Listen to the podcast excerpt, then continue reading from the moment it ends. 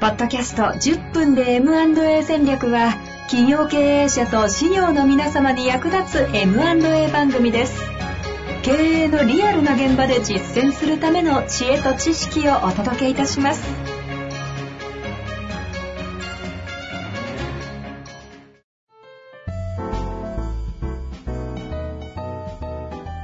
こんにちは遠藤康です。白川正義の10分で M&A 戦略。白川さんよろしくお願いします。よろしくお願いします。さあ、ということで今週も行きたいと思いますが、前回、あの、ちょっとお話の中で、ええ。キャッシュフローが危ないというかね、良くない会社で事業再生系の MA があると、ラーメン屋の事例を出してくださいましたけど、え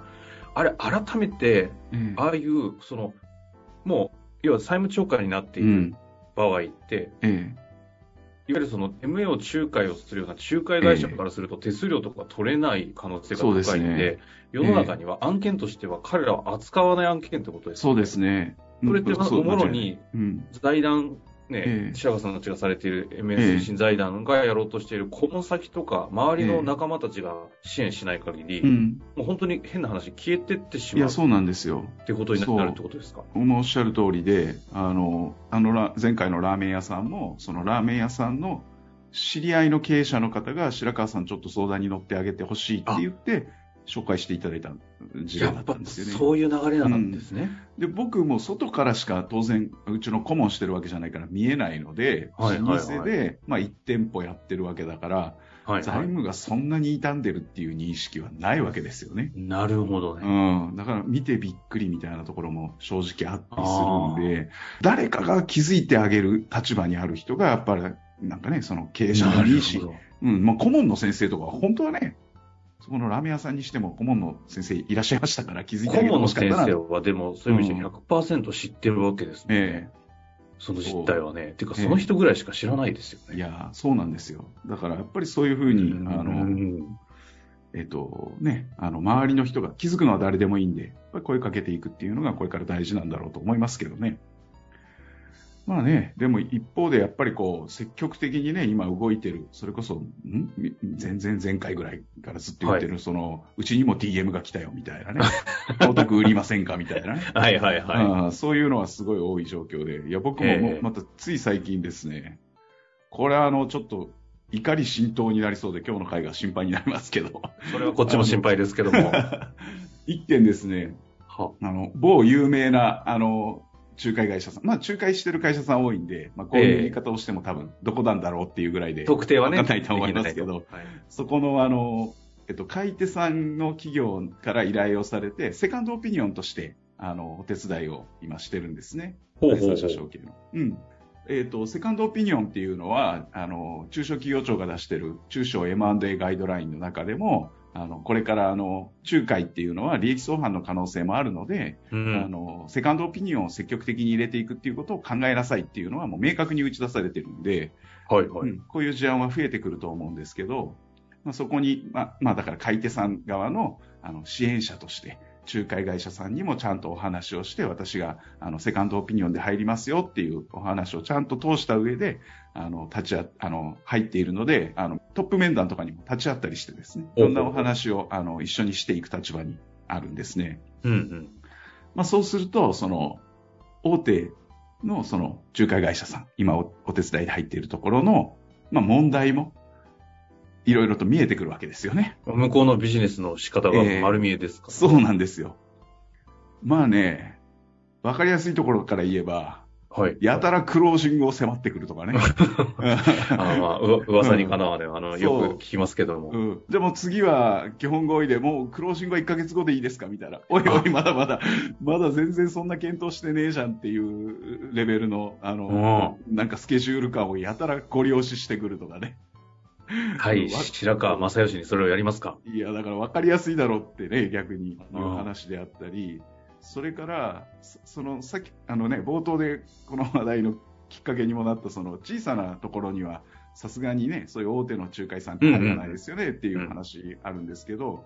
でも割と、その今お手伝いしてるところってそんなに大きい会社じゃないんですよね。はい、年はい。商で言っても2億切るぐらいのところに、あの、大手仲介会社やり始めてるんですね、うん。やっぱり。どんなご縁でそこに依頼をする流れになったのかは、ちょっとまだ僕もあの買い手側のセカンドオピニオンなので、売り手さんのお話はあまり聞けてはないんで、うんうん。面談で、なんで知り合ったんですかとか、あんまり あの話題と関係ないんで、ですね。あんまり聞けない。が、僕の興興味で聞くわけにはいかないんで、あのそんなお話はしてないんですけれども、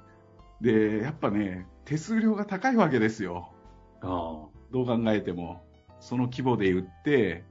で、あの、ね、数千万の、あの、手数料に今言ってるのは成功報酬になった場合の手数料の話ええ。です。、あの仲介契約なので、契約書とかは僕もあの見せてはいただいているからですね、あの金額も、まあ、計算したら分かるんですけど、あ皆さんね、あの仲介手数料にしても、FA の成功報酬の手数料にしても、あの料金表を見るときに金額だけじゃなくって、何をベースにその、えー、と報酬が決まっているのかっていうのはよく見ておかないといけないんですけど、あ、その算定する基礎、基そう。そう、そうです、そうです。あの、よくあるのが、まあ、時価総資産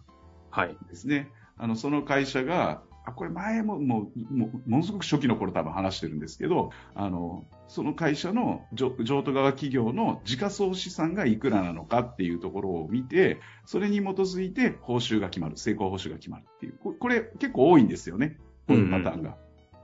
でも、これの問題って、借り入れがでかければでかいほど、時価総資産がある意味、えっと、現預金が極端な話、2億円あります。借り入れが2億円ありますっていう状況だと、単純に2億円時価総資産乗っちゃうわけですから、ああ、なるほど。成功報酬の金額がそれだけで上がっちゃうっていうはい、はい、はい。話になるんで、まあ、その、そそういう構造もあって、まあ、手数料もどうしてもその、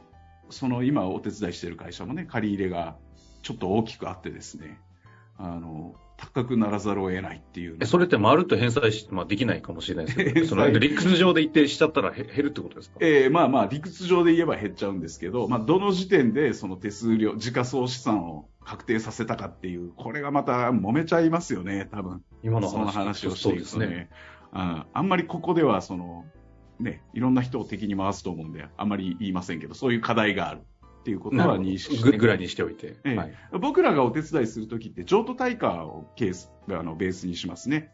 あの、いくらで売買、その、したのかっていうのに基づいて、あの、株価算定、あ、ごめんなさい、成功報酬の算定をするとか、まあ、じあの、時価純資産を算、あの、根拠に算定するとか、まあ、会社によっていろいろとその、支援する企業によって違うので、そこはよく見ておかないと、あの、いけませんよっていう、一つの見るポイントとして理解しておいてほしいんですけど、はい、はい。うん。で、まあ、その、何がね、その、いろいろと問題かというと、手数料が高くなるっていうことは、売り手さんからしたら、例えば2000万の手数料を払わなきゃいけませんって言われたら、2000万で譲渡したら困るわけですよね。うん。売買したら。うん。うん。だってお金は売って2000万しか入ってもなくて、で、税金も下手したら取られて、で、うん手数料を追い銭して払わなきゃいけないみたいな話になるわけだから、当然、譲渡対価は、その手数料が払える金額よりも高い金額で買ってもらいたいですよね。それは、そうですね。そうすると、規模の小さな会社であれば、そんなに高額で売れないわけだから、はい、はい。うん。高く売らざるを得なくなった時に、買い手さんがそんなに高くじゃ買えませんよねっていう話にもなりますよね。はい、はい、はい。で、しかも、買い手さんも同じように手数料を払わないといけないわけですから、なるほど。これ皆さん、あの、構造としてこういう言い方をするとまたちょっと怒られるかもしれないんですけど、結局、売買金額に手数料が乗ってるんだという前提になっちゃったらですよ。はあ、はあ、はこの手数料を実質負担してるのは、買い手じゃないかっていう話にもなりますよねあ。。確かに。うん。そうすると、売買金額が必然的にそこで釣り上がっちゃうわけですよ。ああ。だとしたら、さっきのその小さなラーメン屋さんとかもそうですけれども、そんなに大きな投資をして買えないわけですからね。なので、買い手さんも、まあ、それ考えると、手数料まで考えると身引かざるを得ないかなっていうケースも出てこざるを得ないわけじゃないですか。確かに、確かに。うん。なので、これ依頼するときに、やっぱりこう手数料っていうのもよく考えておかないと、うん。うん、あの、買う側、売り側、両方ですけど、その投資金額にそのまんま上に乗ってくるわけですから、小さな会社をやっぱり高額手数料であの支援するっていうのは、ここにやっぱり一つ大きな限界があるわけですよね。真っ只中にいらっしゃるんですね。そう。その交渉の。うん、いろいろ頭に、いいろいろ、いろいろ、いろいろ頭に来るわけですよ。その、いいい会社なんですよ、その、僕が、あの、今支援してる、あの、売り手さんの会社もね。売り手の方すごくいい会社。うん。えーあの、なので、なんとかこの、うまくね、このご縁をまとめたいんだけど、まとめたいんだけど、今よ言ったようなところが課題になって、手数料がどんどん釣り上がっていってまとまらないうんと。そしたら、あなたたちは邪魔をしたいのかって言いたくなるわけですよ。うん、直接もしお会いしてたら、ええそれは起きてなかったまあっていう。実態があるわけですね。そういう意味では、あの、もう一個これは自分に頭にくるんですけど、財団の影響力がやっぱりね、まだまだね、足りなさすぎて。そういう小さな会社さんとかにも、ちゃんと支援が行き届く顧問の先生とか、ね、そういう形の、あの、マーケットというか、その、市場を作っていかなきゃいけないのに、残念ながらその、あの、今、ねでっかいあの巨大なマーケティングを敷いてる方の方に案件が行っちゃってたということになったわけですね。やっぱテレビ CM とかもされてますしね。いろいろ、ね。あの、特定され始めるんですね、このぐらいに。そうですね。いきたいなと思いますけど。えええいや、っていうことなんですえね。ええ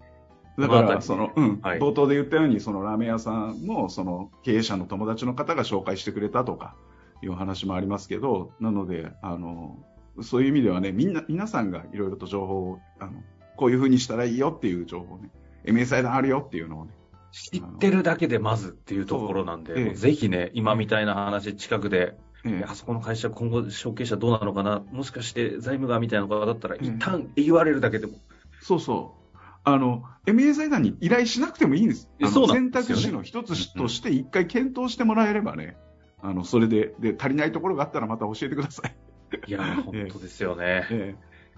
いやー、なんだか非常に問題を感じる回にはなりましたけれども、えうんあの、白川さんもね、あの、怒りの気持ちを多分100分の1以下にね、抑えて喋ってくださいましたので、そう、あんまり言っちゃうとね、良くないですから。はい、番組が成り立たなくなってしまいますので、このぐらいで聞きたいと思います。が、え。一旦今日のところ、はよよろしいですか？一言なんかありますか？そうですね。だから、最後に言うと、だから影響力のない財団が悪いっていうことを言いたいわけで、他の方が悪いということを言いたいんじゃないので、そのところだけは、あの、誤解しないようにしてください。すいません。ぜひともにね、財団を広めていきたいと思いますので、引き続きよろしくお願いします。お願いしますさん、ありがとうございました。ありがとうございました。